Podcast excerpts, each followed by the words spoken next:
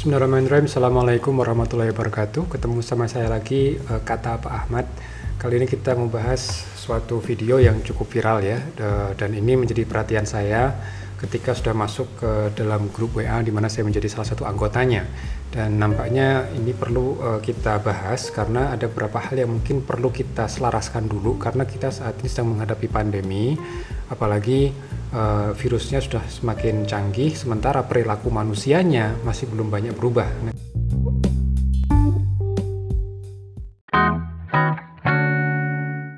Kita bicara di Indonesia ya. Nah, video ini uh, rekaman video yang saya terima di uh, grup WA itu narasumber utamanya adalah uh, Dr. Indro uh, Cahyono ya beliau adalah seorang dokter hewan veterinarian ya istilahnya dan uh, beliau sebetulnya memberikan satu apa mungkin semacam seperti workshop ya uh, kepada warga sekitar dan dari apa apa yang beliau sampaikan memang perlu kita apa kita selaraskan ya dengan agenda utama bangsa Indonesia yaitu untuk menghadapi pandemi.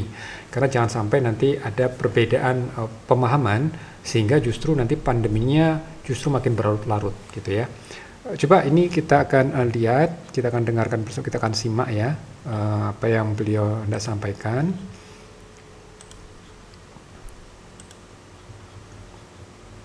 Coba kita akan dengarkan sini ya.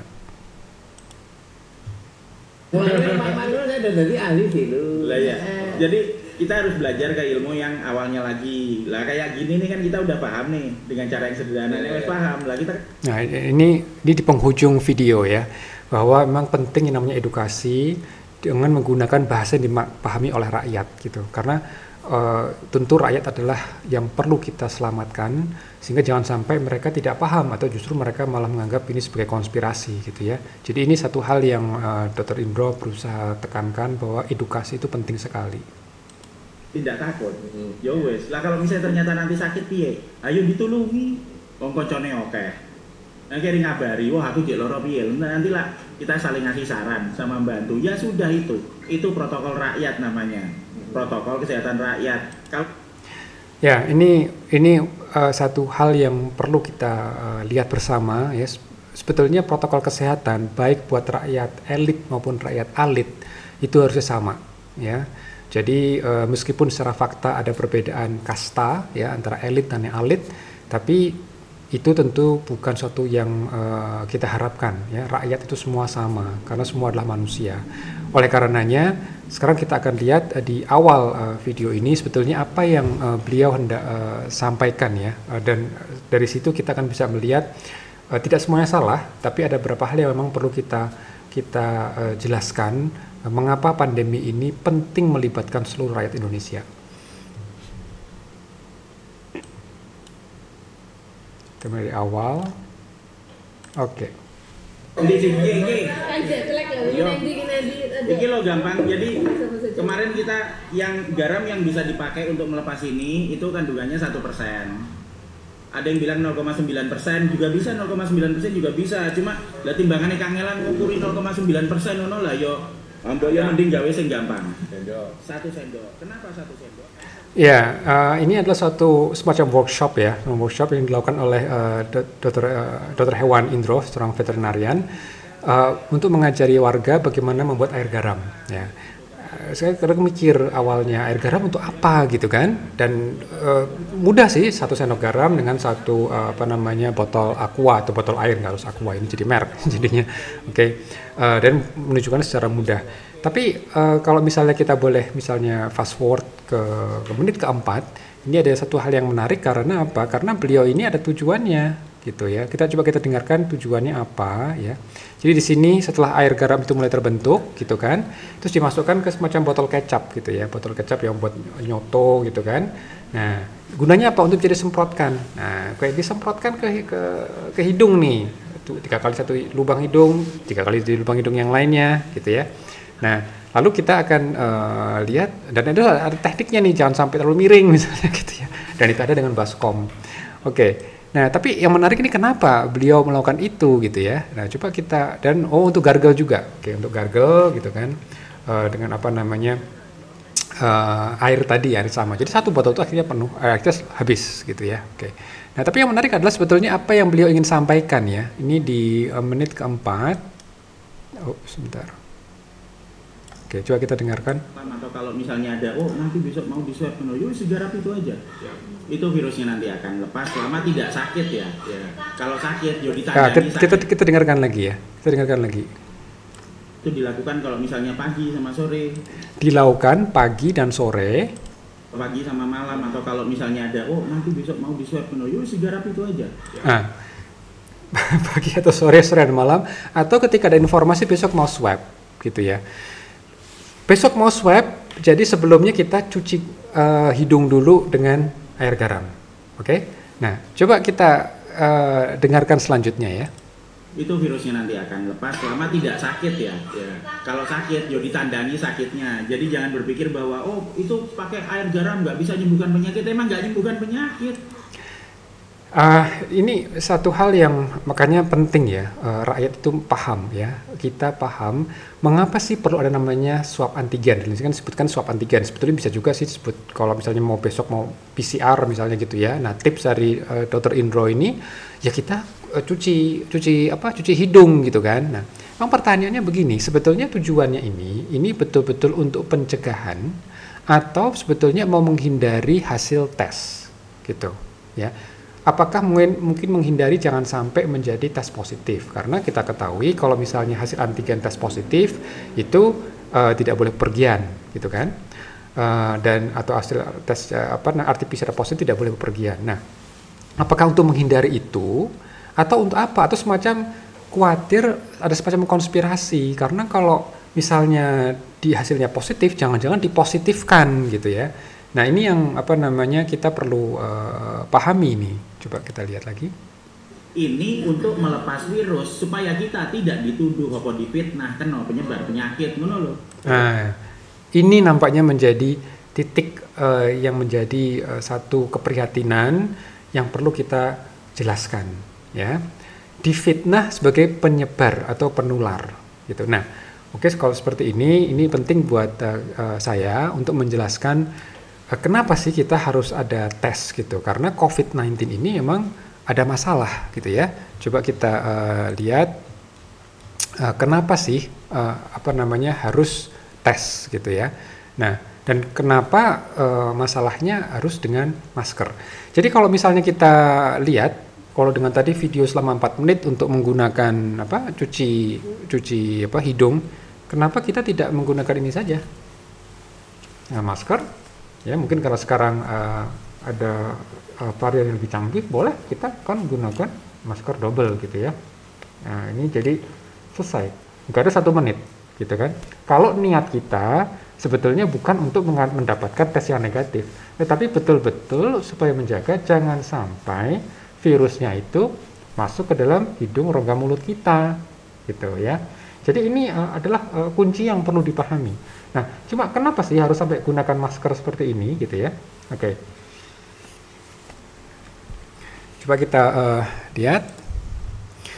Ya, jadi ini adalah uh, satu hal yang kita perlu pahami dari uh, cara kerja dari virus ini. Jadi uh, yang perlu kita ketahui, virus yang flu misalnya, itu dia biasanya hanya uh, apa bersemayam atau kalau istilahnya Pak D uh, Indro atau Dr. Indro tadi itu, itu dia bersemayamnya di uh, rongga nafas atas. Dan memang kalau virus di rongga nafas atas dia tidak menimbulkan banyak gejala berat gitu ya. Di minimal di, di negeri tropik seperti ini jarang saya dengar orang mati karena virus flu ya di rongga nafas atas.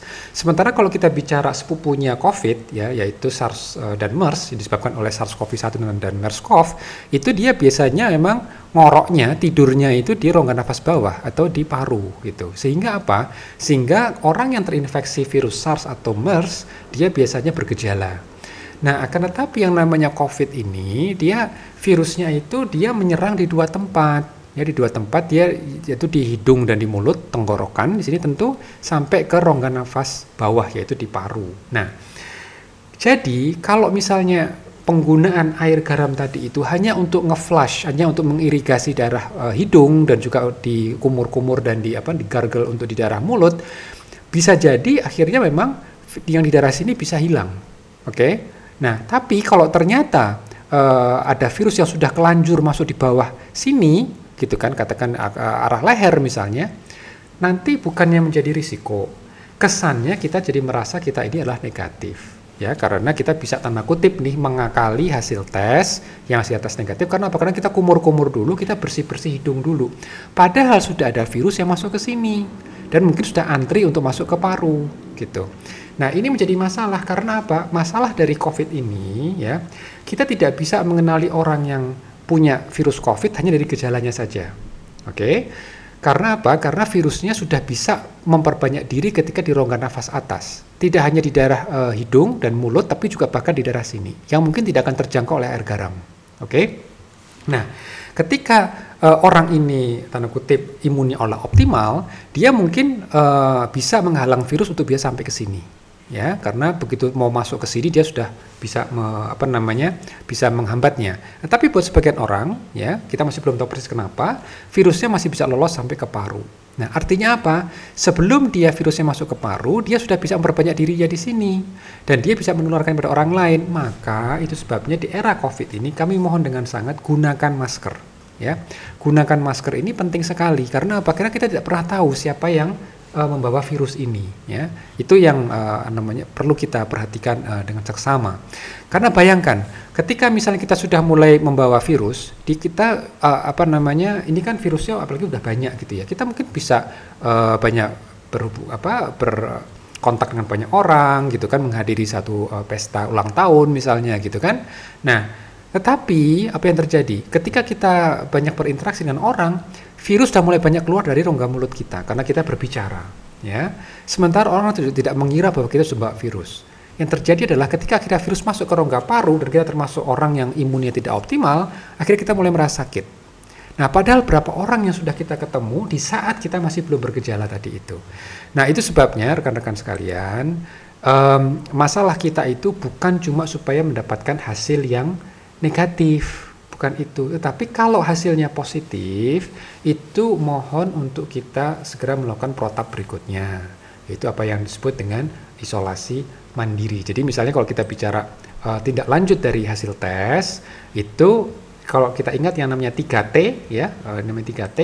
T yang pertama adalah testing, ya testing bisa menggunakan PCR atau bisa menggunakan swab antigen. Nah, setelah nanti dites, kalau misalnya kita positif, kita akan segera diminta untuk men, e, bercerita kita ketemu siapa siapa saja. Nah, kontak erat kita itulah yang akan dites juga ya kalau ada nanti ada yang positif misalnya ketemu kontak erat kita ada tiga orang misalnya gitu ya nah tiga orang ini memang seharusnya dia terisolasi terpusat makanya kalau kita lihat di Cina misalnya di mana sekarang di Wuhan sudah tidak ada lagi apa namanya eh, restriksi gitu ya. Orang sudah bisa bahkan wisuda sudah bisa buka masker misalnya. Karena di Cina itu mereka mengadopsi disebut dengan isolasi terpusat. Nah di Jakarta masih ada emang isolasi mandiri. Cuma masalahnya isolasi mandiri kan di rumah masing-masing. Di Jakarta ini banyak sekali rumah petak misalnya. Nggak mungkin mereka bisa isolasi mandiri. Makanya kalau di Cina mereka isolasi terpusat ya. Nah, ini dalam rangka untuk menghadapi pandemi penting juga nih uh, apa namanya dipertimbangkan isolasi terpusat. Mungkin di tingkat pedesaan mereka juga ada namanya balai-balai khusus yaitu terisolir terpusat selama kira-kira dua minggu. Supaya apa? Kalau dari tiga orang ini kontak eratnya akhirnya ada yang bergejala, nanti bergejalanya itu di dalam balai tadi itu dalam uh, pusat karantina tadi itu, tadi itu bukan menularkan ke keluarganya lagi gitu. Karena kalau akhirnya menularkan ke anggota keluarga yang lain dan keluarga yang lain itu akhirnya ketemu sama orang lain lagi, ya istilahnya namanya arisan pandemi gitu ya. Jangan sampai kita mendapatkan uh, hal seperti itu gitu ya. Jadi konteksnya ada di situ ya. Coba sekarang kita akan um, dengarkan lagi ya uh, apa yang uh, video ini akan saya tampilkan ya. Jadi ini uh, share screen. Oke, kita lanjutkan sampai di mana tadi? Okay. Terpapar kalau nggak dibersihin bisa kena bakteri ya kenapa? Kalau misalnya banyak iya. Oh, iya. Lah kan ini ono ono batasannya. Kalau misalnya batasannya sampai 100 partikel virus misalnya, buat neng wae ngantek 100, lah terus kelebonan mana satu lagi atau dua lah, ya masuk. Ya. Jadi dari tempat ah. paparan tinggi kayak kita dari rumah sakit, dari, rumah dari sakit, pasar, dari pasar, gerombolan, ya, dan terutama ke rumah sakit pulang bersih. Iya, dan nah, ini, sampai pulang neng gue neng gue di ini ini aman dan bisa dikerjakan siapa saja, di mana saja. Di mana saja terutama yang baru naik pesawat terbang tuh nanti Ya. turun dari pesawat terbang langsung ke wastafel di situ Jadi cukup bawa garam, cukup bawa botol ini, terus nanti beli aqua, mak, ya kocok-kocok-kocok masukin ke sini, ya kan? Wah tapi aquanya itu yang seliter, saya beli yang setengah liter, gimana? Lah nek satu liter satu sendok, Ya, tadi harus pakai aqua ya.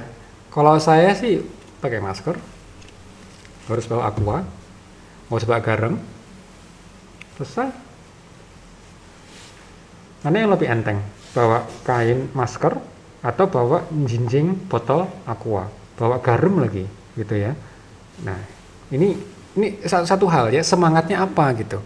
Karena kalau kita masih sebagian dari kita masih bisa percaya di era saat ini di mana kita harus prihatin dengan penularan yang sangat masif, kita masih tidak mau menggunakan masker, itu bisa berbahaya pada orang lain ya. Jadi ini yang eh, kita harus sangat hati-hati eh, bahwa dalam pandemi ini kita harus betul-betul paham dari biologi virus yang tadi saya sampaikan.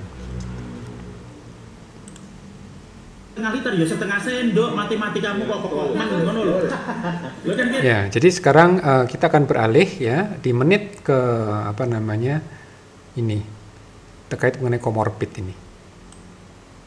Jadi kita lihat karena ini masih juga eh, pertanyaan apakah orang-orang yang meninggal itu sebetulnya karena dia karena virusnya atau karena penyakitnya gitu ya.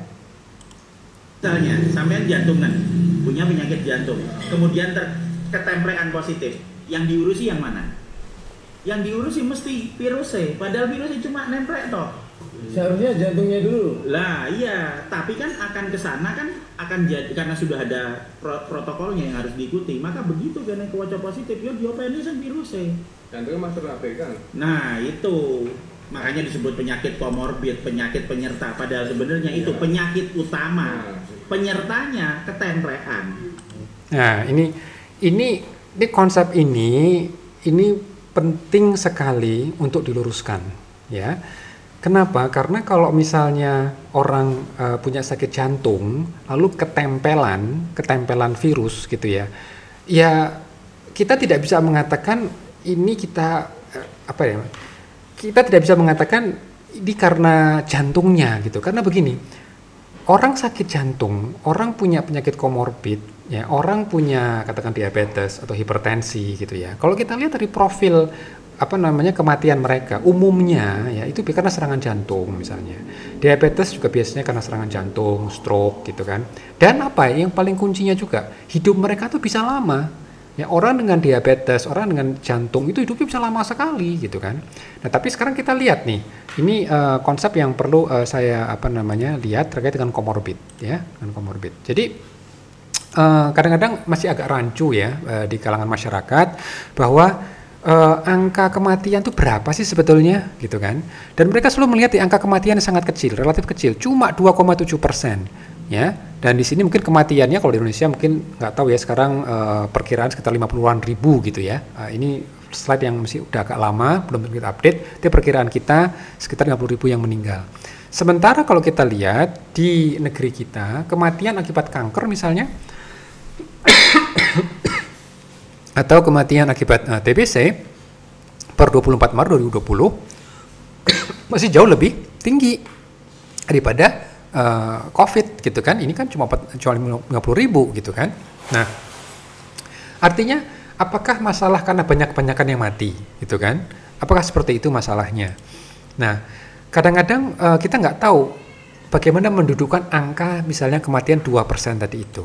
Masalahnya itu bukan cuma di angka 2%. 2% itu adalah angka perjuangan rekan-rekan nakes kita, dokter, perawat, mantri, ya, di puskesmas, di rumah sakit rujukan COVID gitu ya.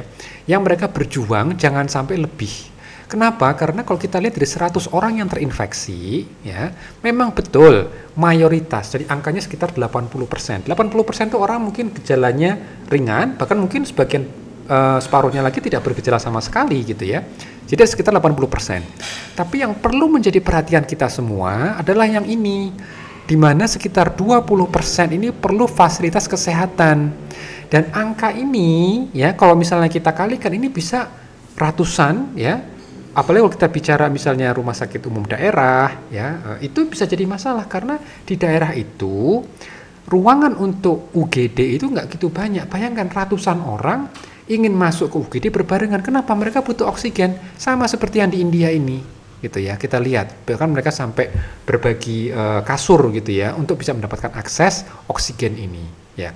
Apa kita tidak lihat ini ya. Jadi jangan melihat di angka 2% yang meninggal. Tetapi sebelum meninggal ada berapa banyak orang yang perlu pra, perawatan gitu ya.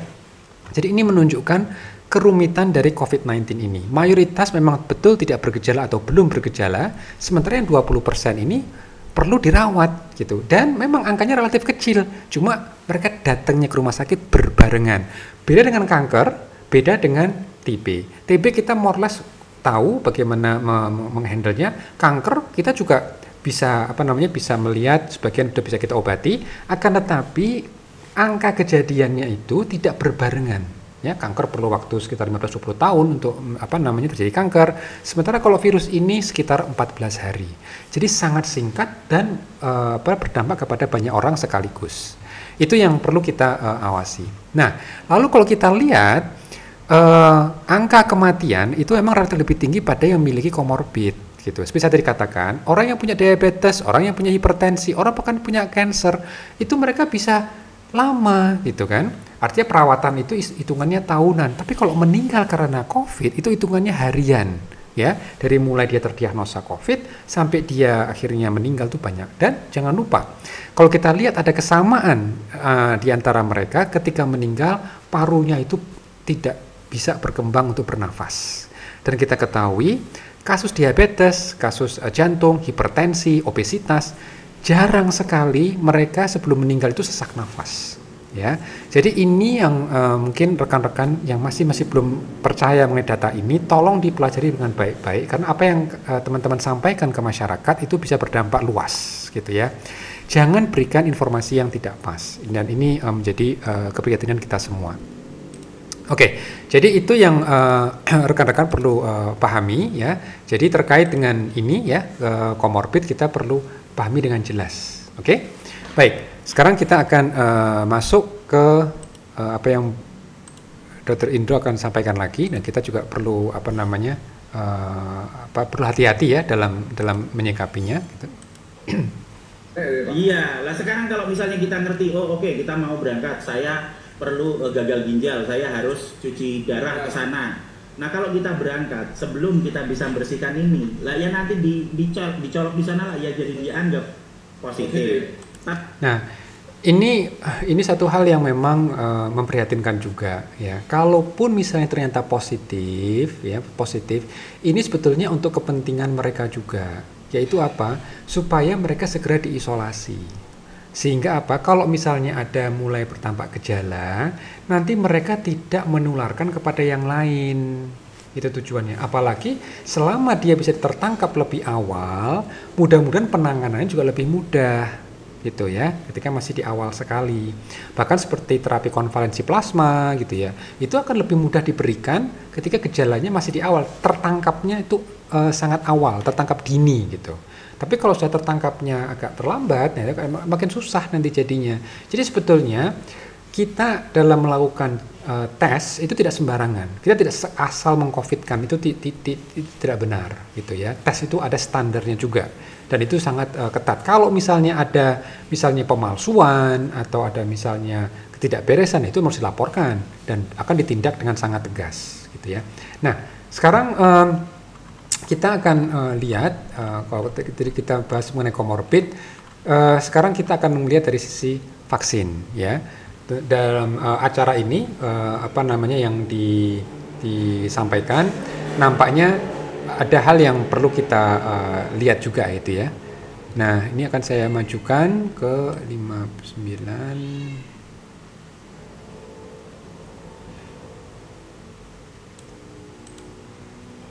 Jadi virusnya, ya. virusnya satu minggu oh, itu enak. Ya ini ini sebetulnya sisi bagusnya memang uh, ada edukasi yang sangat merakyat gitu ya. Tapi saya sayangkan dalam kondisi seperti ini seharusnya gunakan masker semua. Apalagi ini di tempat umum gitu kan kita nggak tahu sebelah kita itu apakah apa namanya membawa virusnya atau tidak gitu ya. Nah jadi makanya kita perlu hati-hati. Nah ini kita uh, dengarkan mengenai vaksin sekarang.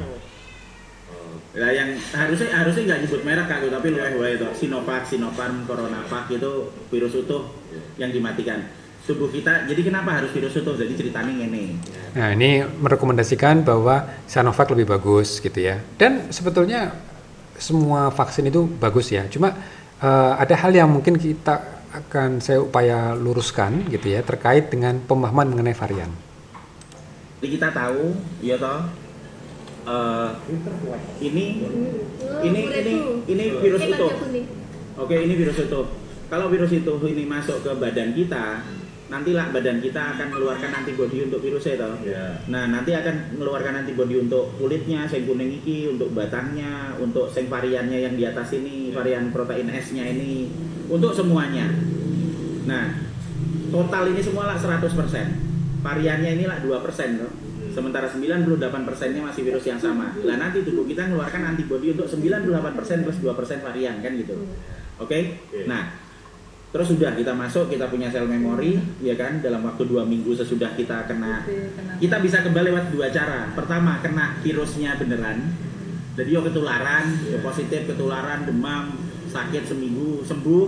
Nah itu habis itu kita kebal, itu loh. Atau pakai vaksin yang dari virus utuh ini tadi, karena kemasukan virus uh, apa keinfeksi penyakit langsung sama dapat vaksinnya sama aja masuk virus utuh. Ya. ya.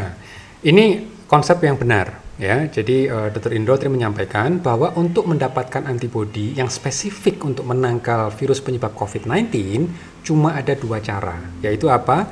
Dengan infeksi alami atau dengan vaksinasi. Hanya itu saja. Jadi kalau misalnya di banyak grup disampaikan bahwa kita konsumsi banyak suplemen, kita banyak konsumsi banyak herbal, misalnya ya ramuan apa pun gitu. Sebetulnya ramuannya sendiri sih nggak ada masalah, itu juga sehat gitu ya.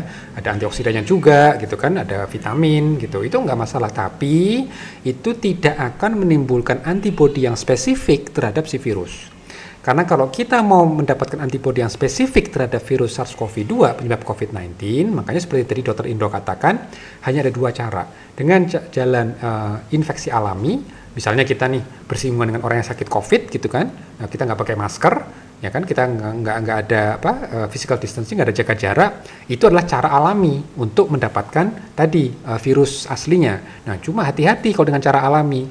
Kalau dengan cara alami dan ternyata kita mendapatkan gejala berat kita masih belum yakin kira-kira obat apa yang akan uh, apa namanya kita ini apa namanya kita dapatkan. Dan bisa terbukti efektif ya Nah, tapi kalau dengan vaksinasi, memang kita akan bisa mendapatkan efek samping, yaitu demam, mungkin pusing, atau nyeri otot gitu.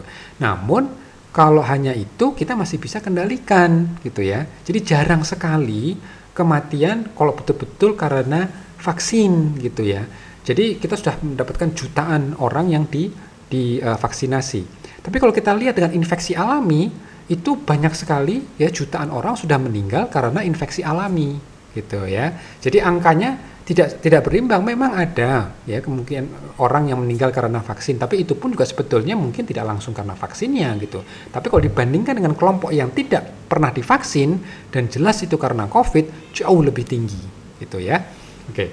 Nah jadi uh, itu yang apa namanya uh, satu hal yang benar gitu ya yang disampaikan oleh dokter Indro. Nah nanti kapan ada penyakit lagi virusnya yang sama lah nanti ditangani sama antibodinya. Nah untuk infeksi yang kedua, ketiga, ke-40, ke-50 itu keluarnya tidak usah nunggu 7 atau 14 hari. 24 jam keluar. Iya jadi ya, saya nggak tahu apakah cepat itu ya. Kalau yang misalnya nih tapi ya uh, kita jadi kita dengarkan berikutnya. Yang kena lah besoknya terinfeksi sorry bukan kepapar ya, ya. udah terinfeksi ke dalam hari ini terinfeksi 24 jam ya keluar sendiri makanya sudah itu tidak sakit lagi gitu loh. Lah untuk apa? Lah antibodinya nanti lah nempel nempel ini semua kan gitu. Nah sekarang pertanyaannya. Kalau ada varian baru lah ini ada varian baru nih yang dari India yang merah toh. Lah kan masuk ke badan kita bener toh? Hmm. nah tapi di badan kita kan kita masuknya virus yang ini toh. Hmm. iya toh? Hmm. nah maka nanti antibodi yang keluar untuk ngatasi ini ya antibodi yang sama di sini. Mulai dari antibodi untuk kulitnya, bagian dalamnya sama batangnya ini. Tapi yang ininya Pucuk eh. pucuk E ya ndak di cover. Kenapa? Karena kan belum kenal. Ya. Tadi kenalnya yang warnanya SU. kuning, iya toh? Yang warnanya kuning. Sekarang kita kemasukan yang warnanya merah. Ya, ya. Tapi ingat ini hanya 2%. Nah, yang terjadi apa? Virus ini yang tadi masuk, oke. Ini ini masuk akan ditangani sama antibodi kita yang 98% sehingga begitu ketutupan langsung dirusak sama makrofag. Ya, jadi ini Dr. Indro ini berusaha menjelaskan ya varian itu eh, sekitar jadi jadi kan SARS-CoV-2 itu ada genomnya. Ini coba saya, saya tunjukkan ininya ya eh, struktur genomnya gitu ya. Coba kita kita lihat eh, struktur genomnya eh, supaya mungkin lebih lebih jelas gitu. Oke. Nah ini. Oke. Jadi mungkin kita sedikit belajar biologi molekuler ya. Jadi ini adalah virus ya. Ini adalah virus eh, SARS-CoV-2. Dia ada punya tadi yang eh, antenanya tadi yang Dr. Indo tadi katakan gitu kan. Dan antena ini dia juga apa membalut satu eh, bola gitu ya bola jadi kalau tadi kan kabarnya ini kuning semua gitu ya mulai dari paku yang di sini atau spike ya ini kuning ini juga bungkusnya kuning gitu kan nah ini virus ini bisa berbentuk seperti ini ini kan ada resepnya ada genomnya nah ini adalah gennya ya ini adalah gen yang akhirnya bisa membentuk virus. Makanya sekarang teknologi. Kalau kita bisa eh, punya informasi sekuen dari eh, genom ini kita bisa membuat virus di laboratorium. Kalau kita punya akses ke sini dan itu bisa dilakukan ya dan terbukti. Gunanya apa? Untuk membuktikan bahwa sekuen ini menghasilkan virus. Gitu ya jadi artinya kalau yang masih masih meragukan ya apakah uh, RT-PCR bisa mendeteksi virus, ya sebetulnya sudah sudah terbantahkan itu bukan, bukan suatu yang masalah lagi karena apa? Kita bisa buktikan sekuen ini memang bisa menghasilkan virus gitu ya. Makanya kalau untuk RT-PCR mereka mendeteksi sekuen ini. Nah, Cuma yang mungkin Dokter Indro agak sedikit apa namanya kurang jelas bahwa inti dari infeksi itu ditentukan oleh paku ini, oleh antena ini, gitu. Dia tidak membutuhkan selain itu. Jadi kuncinya ada di sini. Kuncinya inilah yang akan e, mengikat kepada ini kepada sel manusia. Maka fungsi dari vaksinasi ya saat ini adalah memastikan jangan sampai paku ini bisa mengikat ke sel manusia. Makanya di sini ada antibodi nih ada antibodi yang berusaha ini berusaha ngeblok ya jangan sampai dia mengikat. Nah, kalau kita lihat di sini nah ada antibodi. Bagaimana kalau ada varian? Nah, varian itu ada di mana sih sebetulnya gitu ya. Jadi, kalau kita lihat ini adalah genomnya tadi, ini adalah urutan dari gen-gennya. Ini adalah gen, gen yang ada di uh, apa disebut dengan ORF1 ya. Ini adalah penting untuk enzim uh, yang bisa mereplikasi genomnya si virus gitu ya. Nah, ini adalah spike ada di sini. Memang mayoritas mutasinya ada di sini di bagian spike gitu kan. Tapi ada juga mutasi di luar spike di sini. Oke, jadi apa yang tadi dikatakan saya kurang tahu apakah memang angka 2% mungkin nggak bahkan nggak sebanyak itu sebetulnya karena ini kan panjangnya sekitar 30 ribu ya mungkin di sini ada beberapa mutasi sekitar mungkin uh, ada 20 mutasi misalnya 20 per 100 ribu eh, per 30 ribu ya itu jauh lebih kecil dari 2% lah gitu ya nah kalau kita misalnya zoom in di daerah sini, itu nanti kita bisa lihat di sini. Nih, ini kalau kita zoom in, ini ada beberapa mutasi. Oke.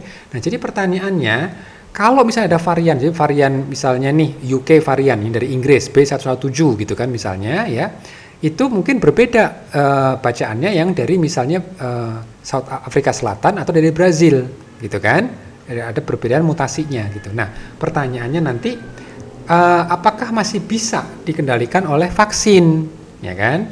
Nah, di sini ada beberapa data, ya, uh, apa namanya rangkuman data. Untuk vaksin seperti Pfizer, Moderna, uh, juga belum masuk Indonesia, AstraZeneca sudah masuk ke Indonesia. Itu kalau misalnya katakan varian UK aja, itu masih bisa. Nih, tidak ada masalah dari efikasinya, ya, tidak ada masalah dari efikasinya. Jadi sebetulnya juga nggak perlu khawatir. Makanya uh, untuk saat ini ya kita perlu uh, pahami bahwa um, kit, vaksin yang terbaik itu adalah bukan vaksin yang kita bisa pilih-pilih ya. Bukan vaksin yang bisa kita pilih-pilih tapi adalah vaksin yang yang ada gitu. Adanya apa oke? Okay? nah rekan rekan-rekan sekalian jadi dari apa yang saya sampaikan ini ini mudah-mudahan bisa membantu menjelaskan ya. Semangat kita dari pengendalian pandemi ini tentu ada yang namanya 5M jadi namanya gunakan masker itu penting, terutama kalau kita bicara di tempat umum. Bahkan sekarang untuk kehati-hatian kita double up. ya. Kita double up maskernya ya. Supaya apa? Untuk level proteksi bahkan yang sudah vaksin ya. Yang sudah vaksin. Ini bukan saatnya untuk nantangin gitu ya. Bukan. Tapi untuk uh, kebaikan kita semua kita gunakan masker.